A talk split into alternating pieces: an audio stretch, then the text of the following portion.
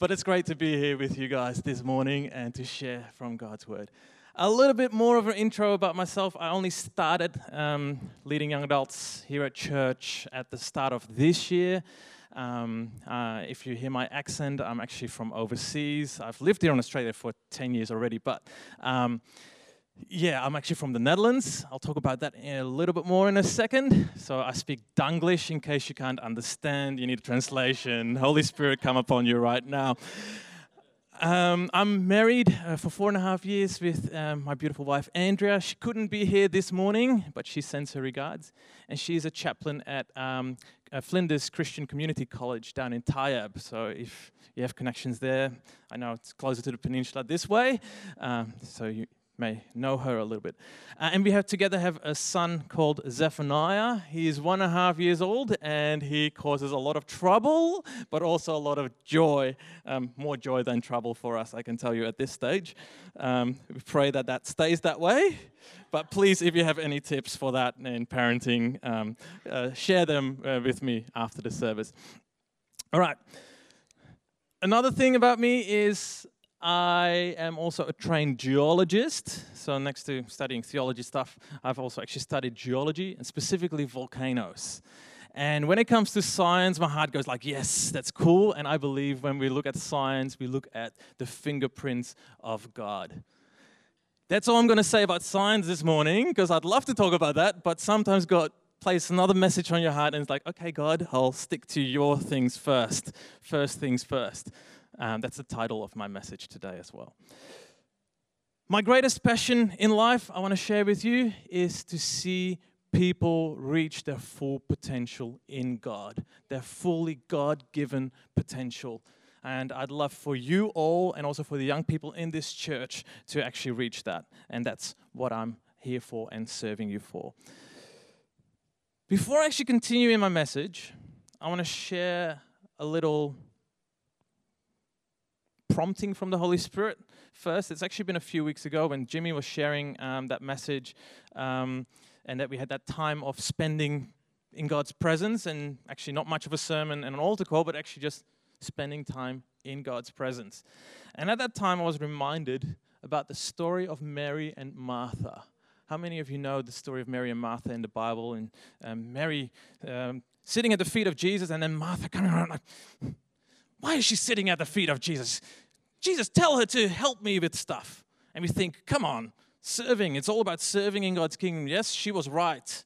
Well, culturally, yes, she was right. It was the women's task to serve the men in the household. And at the time, Jesus and his disciples were there. So Martha was doing the right thing culturally, and Mary definitely was doing the big no no, which was not serving, but was actually sitting like one of the men at the feet of Jesus, because all the disciples would be sitting at the feet of Jesus. But then Jesus turns around and says, Hang on. She's doing the right thing. She's doing the better thing. You may be doing the culturally right thing, but she's doing the right thing by my kingdom. She is not just a woman that should serve men, as that was regarded at the time. She's one of my disciples. She is chosen by me, loved by me, cherished by me.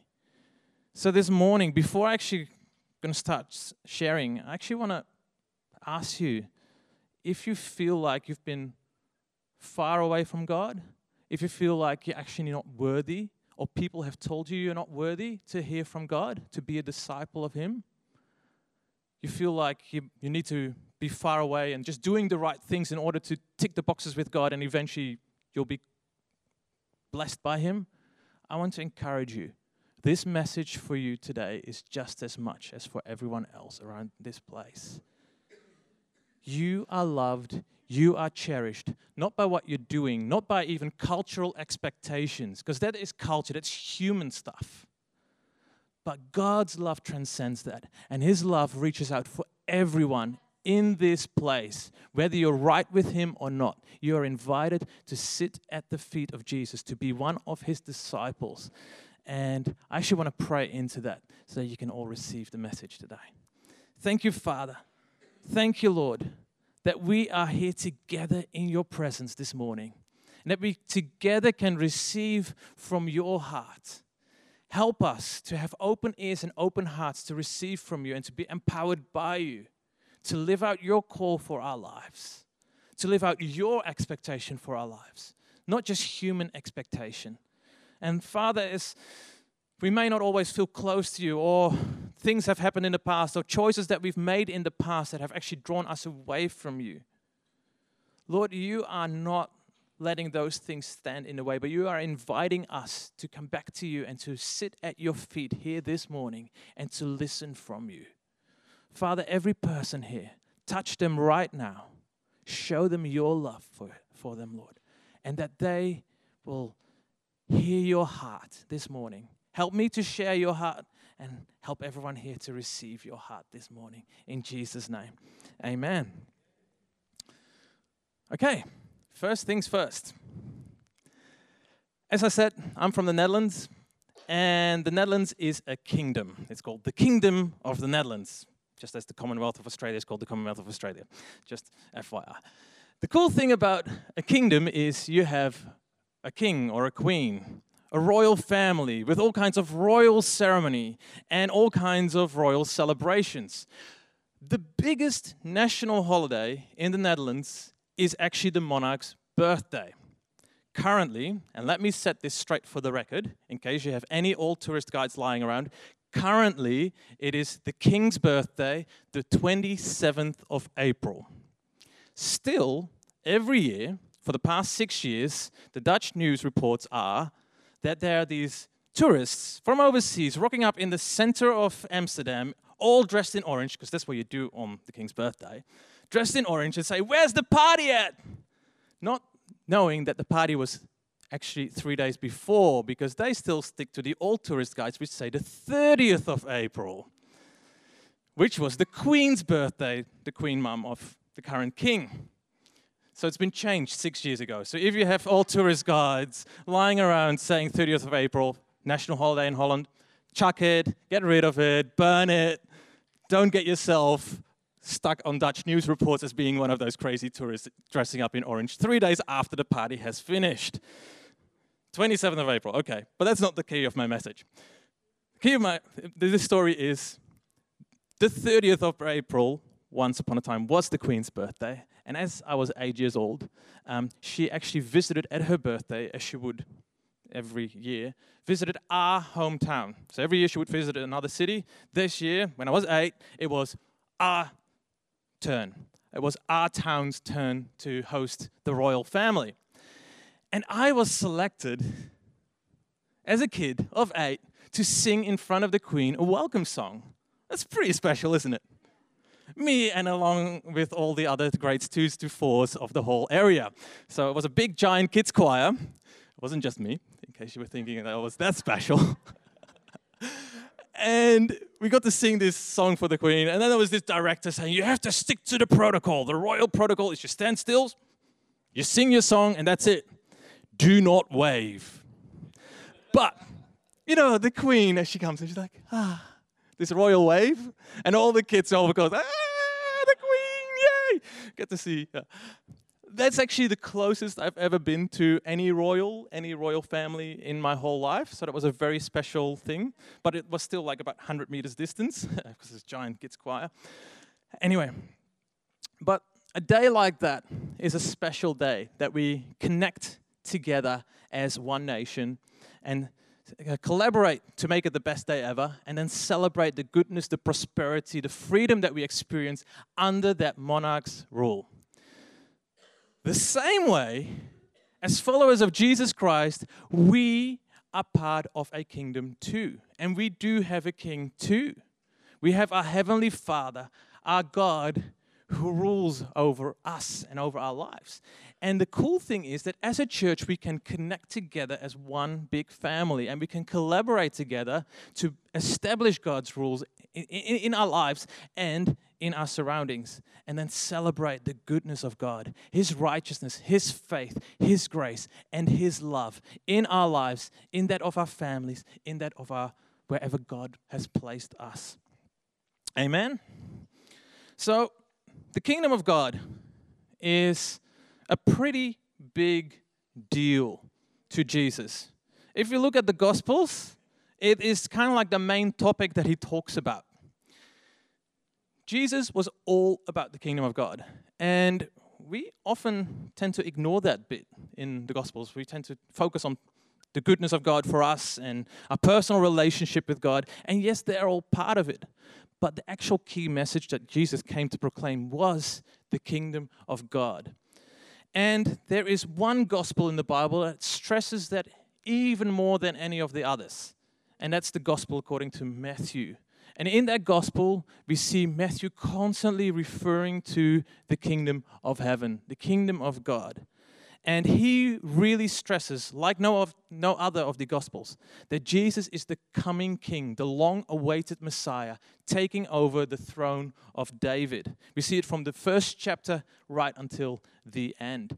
Um, so, in the Gospel of Matthew, we also find the foundations of this kingdom, of the kingdom of God we find the Sermon on the Mount, which is kind of like a constitution of the kingdom of God. What is the kingdom of God like?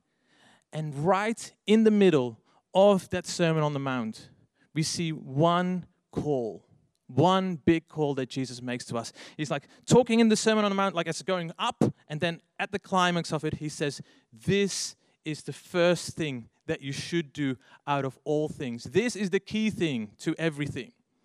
And that we read in Matthew 6 33, where he says, But seek first the kingdom and his righteousness, and all these things will be given to you as well.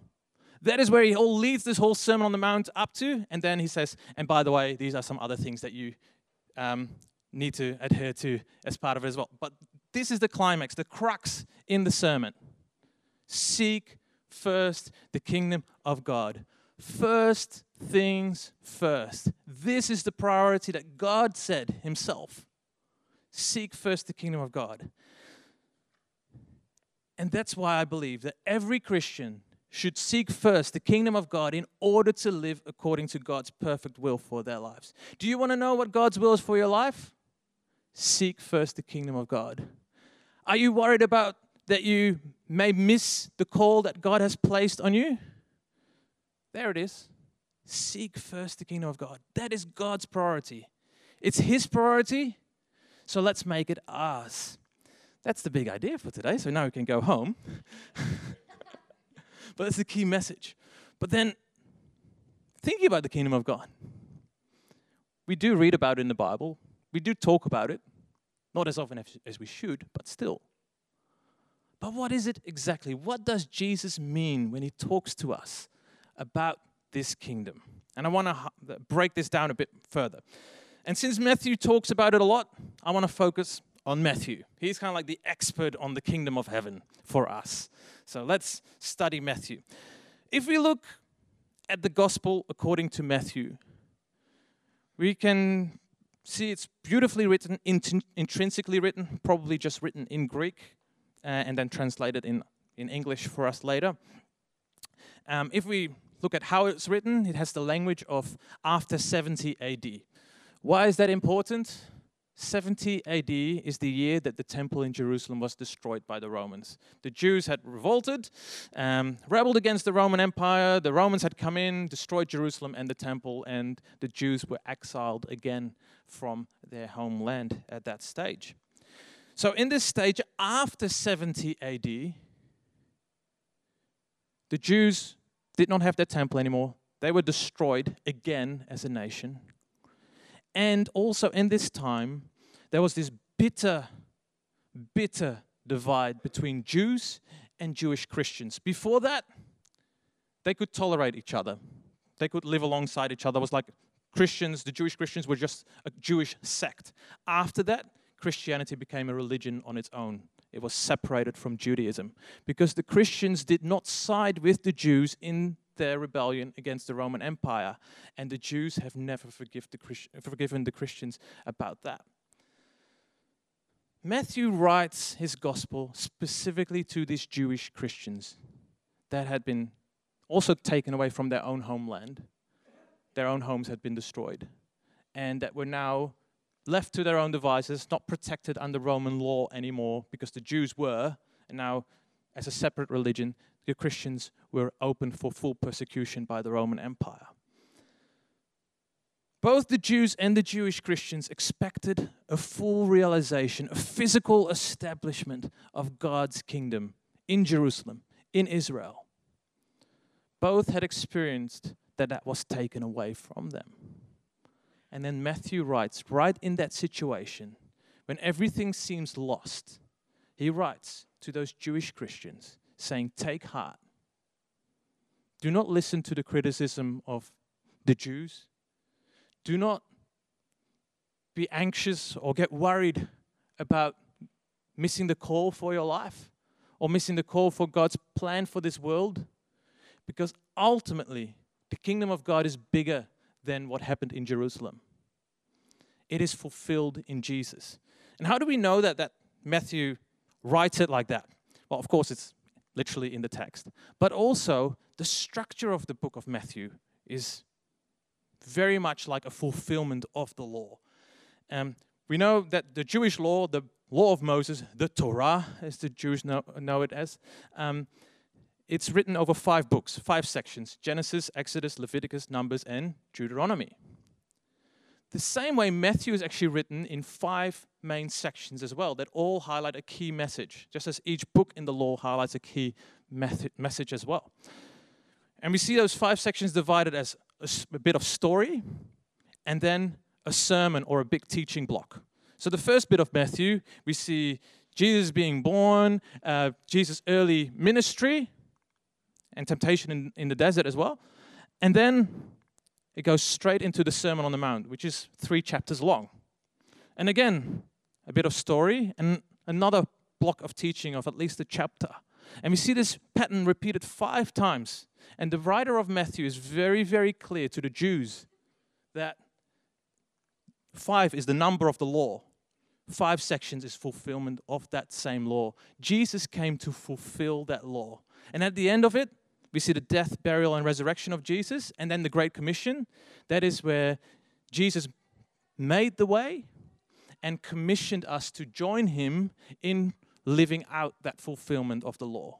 So, Matthew's message to these Jewish Christians that are distraught, that are bitterly divided away from their Jewish neighbors, he says, The kingdom of God is fulfilled in Jesus.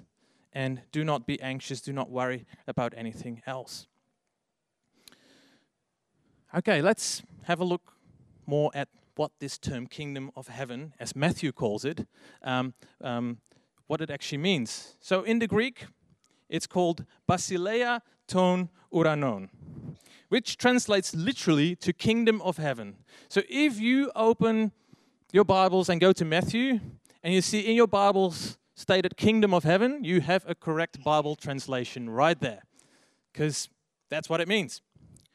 But what does it actually mean? other than just a realm, what we think with kingdom. The Greek basileia is also used in the Greek translation of the Hebrew Old Testament um, for the Hebrew words malkut or mamlaka, or the Aramaic malku.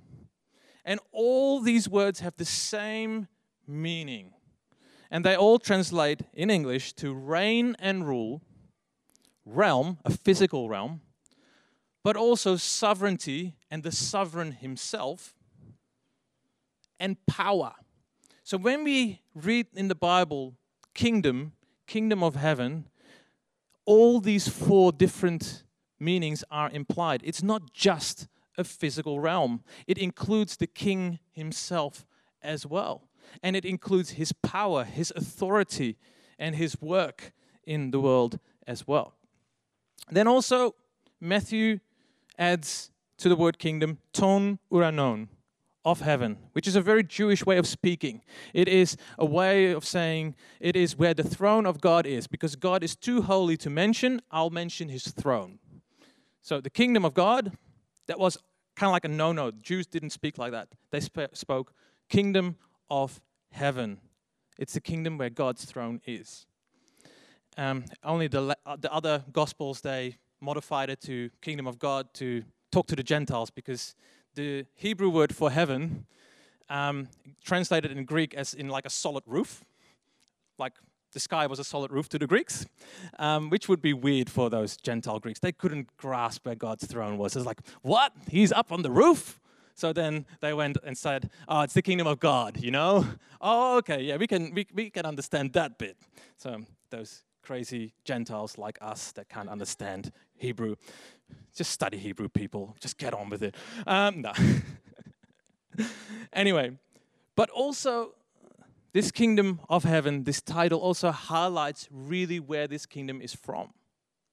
It is from heaven. In the Our Father, we pray, Your kingdom come, Your will be done on earth as it is in heaven. The origin is heaven. It's not an earthly kingdom. It's not a worldly kingdom. And that's sometimes uh, that's something that we sometimes forget. We try to focus on establishing really physical something here on earth and try to take our beliefs and our institutions, our government, and we say that needs to become Christian. But God is not interested in any of that. He's interested in establishing His kingdom that comes from heaven here on earth, which is different altogether. And we see this highlighted in Matthew chapter 4, verses 8 to 10. We see Jesus being tempted in the desert by the devil. And uh, the devil is trying to draw Jesus away from his call and tries all different kinds of things. And he knows Jesus came as a king. So let's then tease him with all these kingdoms of the world. And in verse 8, he says, Again, the devil took him to a very high mountain and showed him all the kingdoms of the world and their glory. All the great things. Like, there you go all on a silver platter. All this I will give you, he said, if you will fall down and worship me. All the kingdoms of this world, you can have them. That's what you're interested in, aren't you? And then Jesus says, verse 10, Away from me, Satan, Jesus declared, for it is written, Worship the Lord your God and serve him only. I am not interested in serving you and this world, in being part of an institution of this world.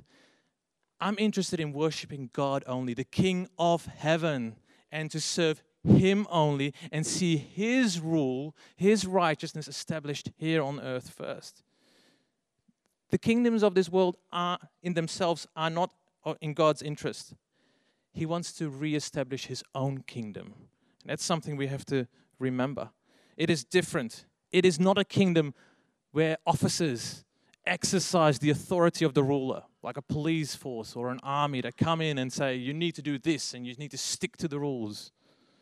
Something that's being forced on people.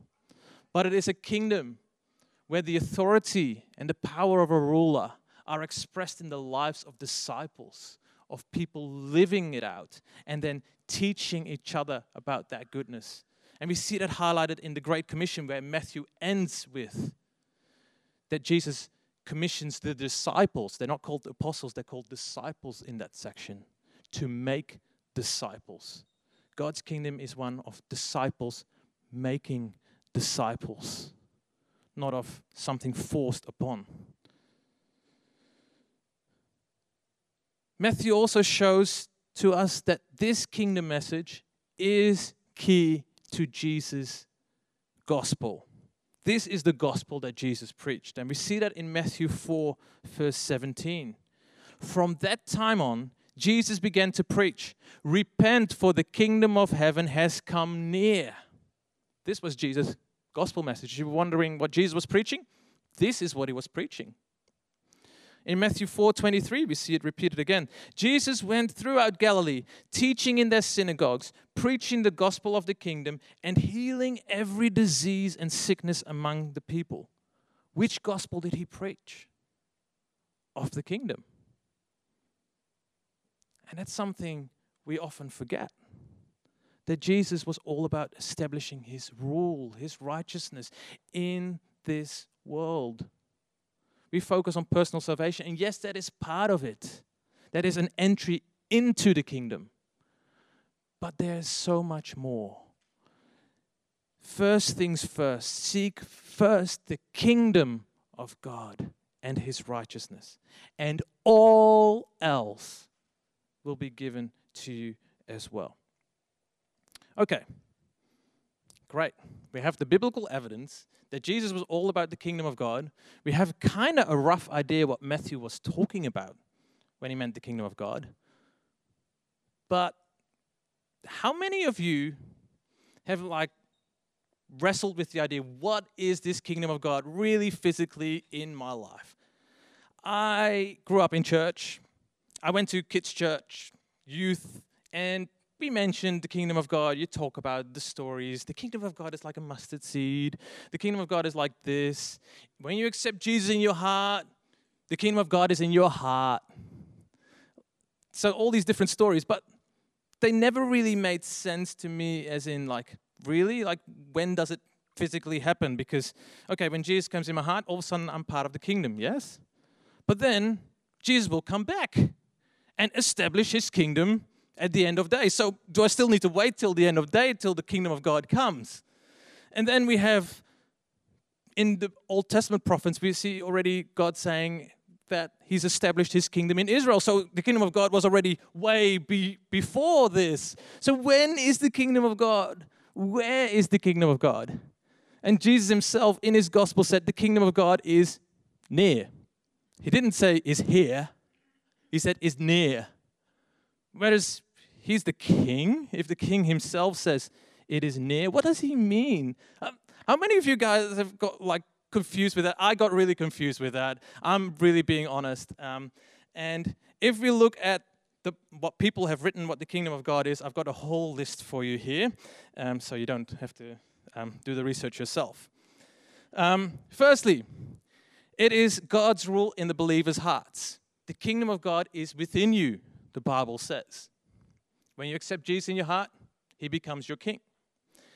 It is the physical establishment of God's rule and dominion at the fulfillment of time. That's like what Revelation talks about. The king will come and takes up his throne and will dwell amongst his people.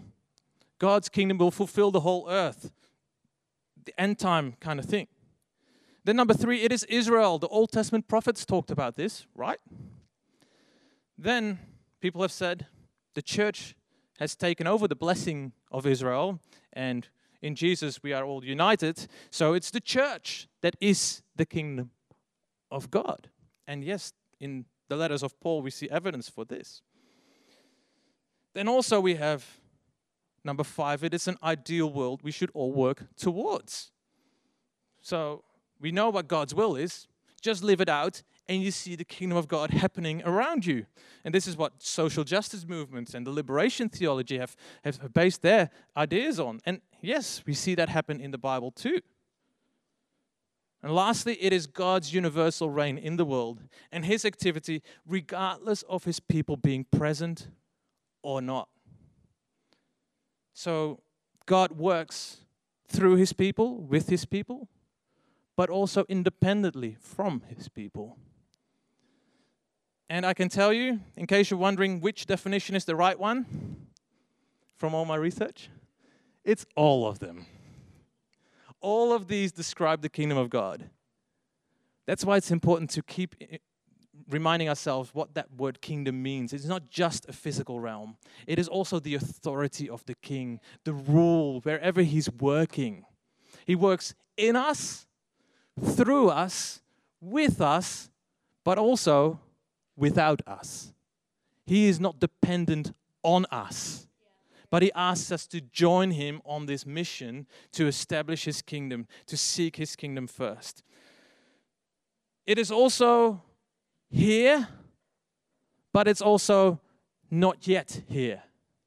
That's why Jesus said the kingdom of God is near. The Greek actually says within approach. You can approach it. So it's within reach, yes, but you're not in it yet. And that's why we see in the Bible that sometimes the kingdom is like presented as something of the now, and sometimes it's presented as something of the future. It is already here because God is already at work in our lives. But at the end of the day, it will be fully realized and take over everything and percolate everything and move away anything that's not of Him. And this is what biblical scholars have called the now and not yet principle. The kingdom of God, is already here, but also not yet fully here. And we can compare this to the season of spring. And isn't it great that spring has finally arrived? We survived winter. Except for after a few nice warm days over the past week, we've just ended in a bit of winter again, isn't it? Like with lots of rain, cold. I was like looking forward to some warm days. But that's spring for you, or every day in Melbourne. in spring, we have these nice, warm, sunny days that are already giving us a glimpse of the warm season ahead of us, that everything springs to life. People are like joyful, get out of their homes finally, reconnect with neighbors, have fun, go to the beach, or do other things what you do in summer. And some days remind us of winter, the days past, but still winter has a grip on it, and it's cold. Everything seems dead and dreary. That is what spring is like. The same way, this kingdom now and not yet principle. Some days we see God's work mightily like visible to us. We see the sick being healed, the dead being raised, the poor being fed. God's hand is at work clearly and visibly. And then other days, we see still the kingdom of darkness at work, the rebellion that's going on with the devil and all those rebels with him, creating death, destruction, sickness in the world around us. We see the poor dying of hunger. So, when we are looking, when we are seeking for this kingdom, I want to give you a key. How can we seek the kingdom of God in our lives? And there's two questions you can ask yourselves. One is the now question, and one is the not yet question. The first question, the now question, is where is God already at work in this situation? So look around in your families, in your friendship circles, wherever you go. Where is God already at work in the situation?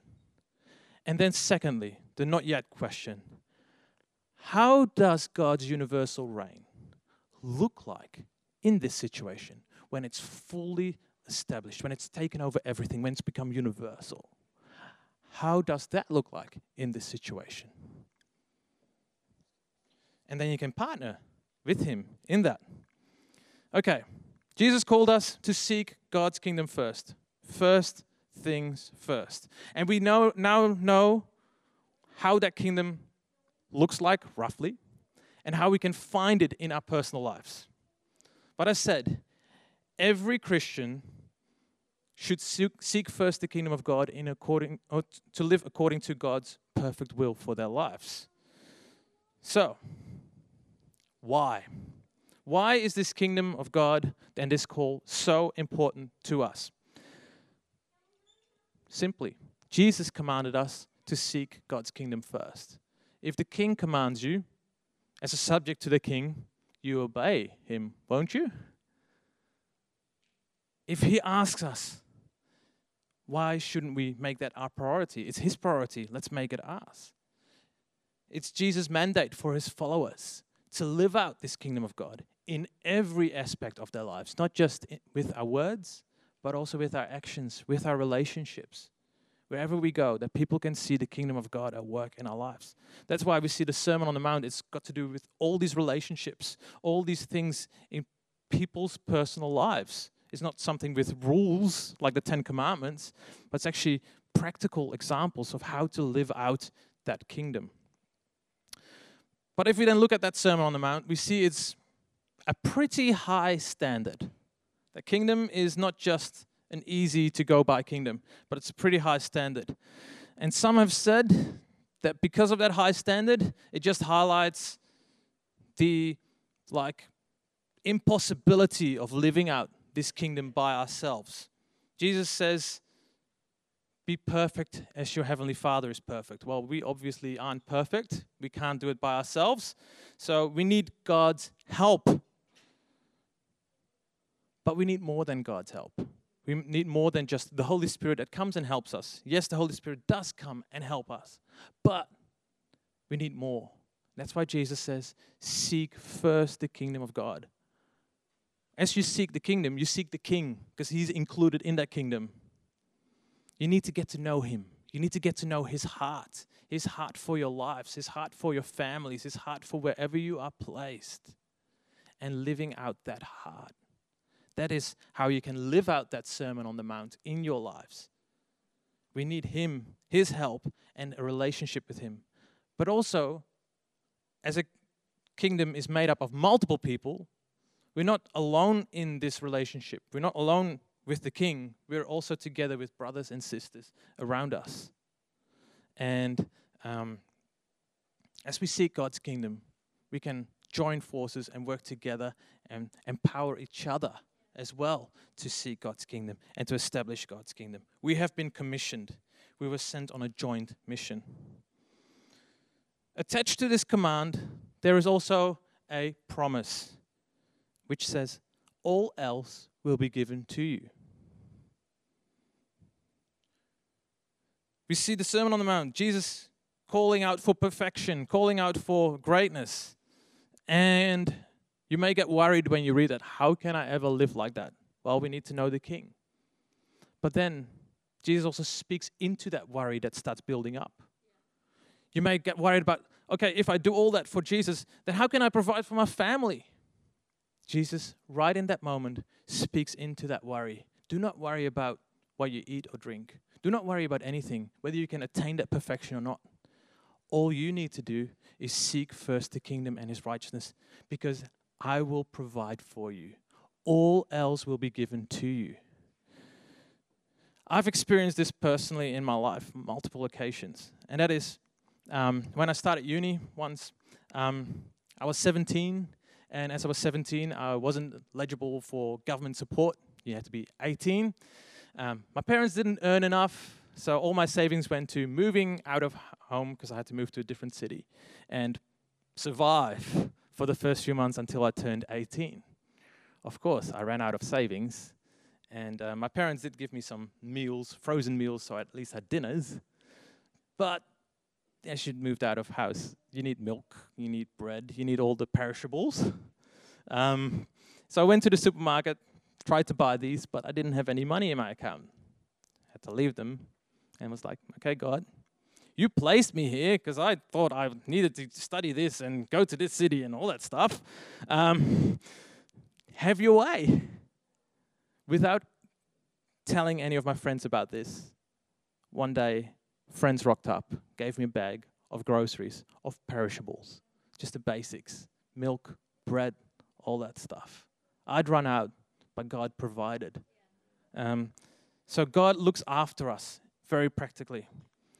Also, being an academic, working within a uni environment as well, doing science. Science is a really hard work world to be part of. An academic environment is a harsh environment. It's all about making a name for yourself. It's all about putting yourself first, and um, yeah, it's very hierarchical. And as a junior academic, I was working in an environment where the ones that are below me or my colleagues, they were trying to steal my research to make a name for themselves. And my bosses, the professors and all that stuff, they were trying to use me so that they can stick their names on my papers and on my research. It was like being jammed in different layers. And in that environment, I experienced severe anxiety. I was actually diagnosed with anxiety because it's just not healthy. Well, you can join the game and try to survive that way, but I believe that goes against God's kingdom principles of serving others and putting others first. Um, so I was really torn. And in that time, even though I was also seeing professional help and that helped, the main thing that saw me through that time of anxiety it was focusing my eyes on Jesus and seeking him first and focusing on him. All else will be given to you. That's a promise that's attached to this command. Because God is a good God and a good king. Lastly, this is the only way that God is going to make disciples and establish his kingdom if we join in his mission. Because that's why Matthew ends with the Great Commission. Jesus says, All power and authority in heaven and on earth has been given to me. Jesus has the power, he's the king. But then he gives his disciples the power to establish his kingdom. And he says, Therefore, go and make disciples of all nations, teaching them all that I have commanded you, and baptizing them in the name of the Father, the Son, and the Holy Spirit. We are commissioned as disciples of Jesus to go out and make disciples of the people around us. And we can only do that if we seek God's kingdom first. If we first look at where is God already at work in this situation, and then join in with Him to make that situation look like that God's rule is fully at work. We see this in history. The early church, they were the first to establish hospitals. They were the first to look after the poor. They were the first to actually break through society that was highly divided in different classes. It was a no no for a rich person to look after a poor person or a poor person to approach a rich person in Roman society. But the Christians, they were from every, every class in society and they joined hands together and they looked after the poor, they looked after the sick, something that the Romans would not do. But after 300 years of doing that, the Roman Empire gave way for the kingdom of God. A small group of people living out that kingdom grew into a massive move that took over the Roman Empire. What happened after that? That's up for debate. The same way in our lives, we can take on this world. We can take God's kingdom and establish it here in this world. We have been commissioned, we have been sent out. And I want to encourage you God has placed you for a specific purpose in the lives of your families, your friends, uni, work, your neighborhoods, wherever you go, to establish His kingdom in that situation. No one else can do that but you. God has called you. But for that, we need to seek first God's kingdom and His righteousness.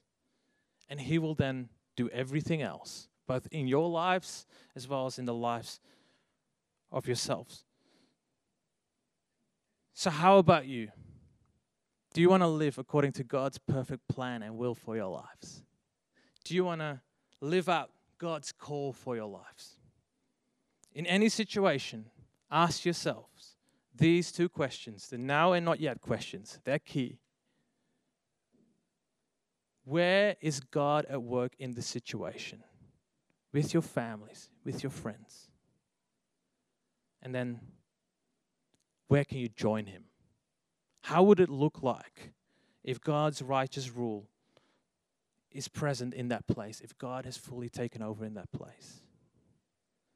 I want to end with one story, and that is a story in Cambodia. There was a pastor, he was miraculously taken from the streets and went to Bible college. Um, God had called him mightily because he was in drugs and all that stuff, and then found God and then went to Bible college. But then no church would hire him after that because he looked like someone off the streets. He still had all the tattoos and all that stuff. One day he saw a slum being cleared and people being evicted from that area, taken away in big trucks.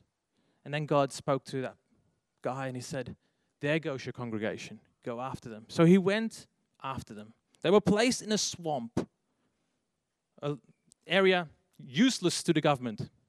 There you go. You can build your lives up in that area again. So this pastor came in that area, and he, he, the first thing he asked himself, okay, God is already at work in this situation because i I've been placed in, but how does God's righteous rule look like in this situation? Well, he thought back of the Genesis story, and that's where God created dry land for as a basis for creation. So in this area, in a swamp, let's create dry land. So he started digging trenches, and everyone joined him with that, and they drained the land. It became dry. Then he asked himself, how does God's righteous rule look like in this situation? Everyone has houses. So he started building houses, and people joined him.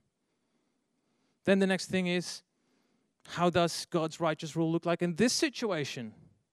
Well, people need medical care and facilities. So he wrote to all his pastor friends from Bible college and um, said, like, i am in this area, who can help, who can send help? And different pastors responded, and they sent in mobile medical posts, people from their churches that would come in one day a week to tend to the medical needs of these people.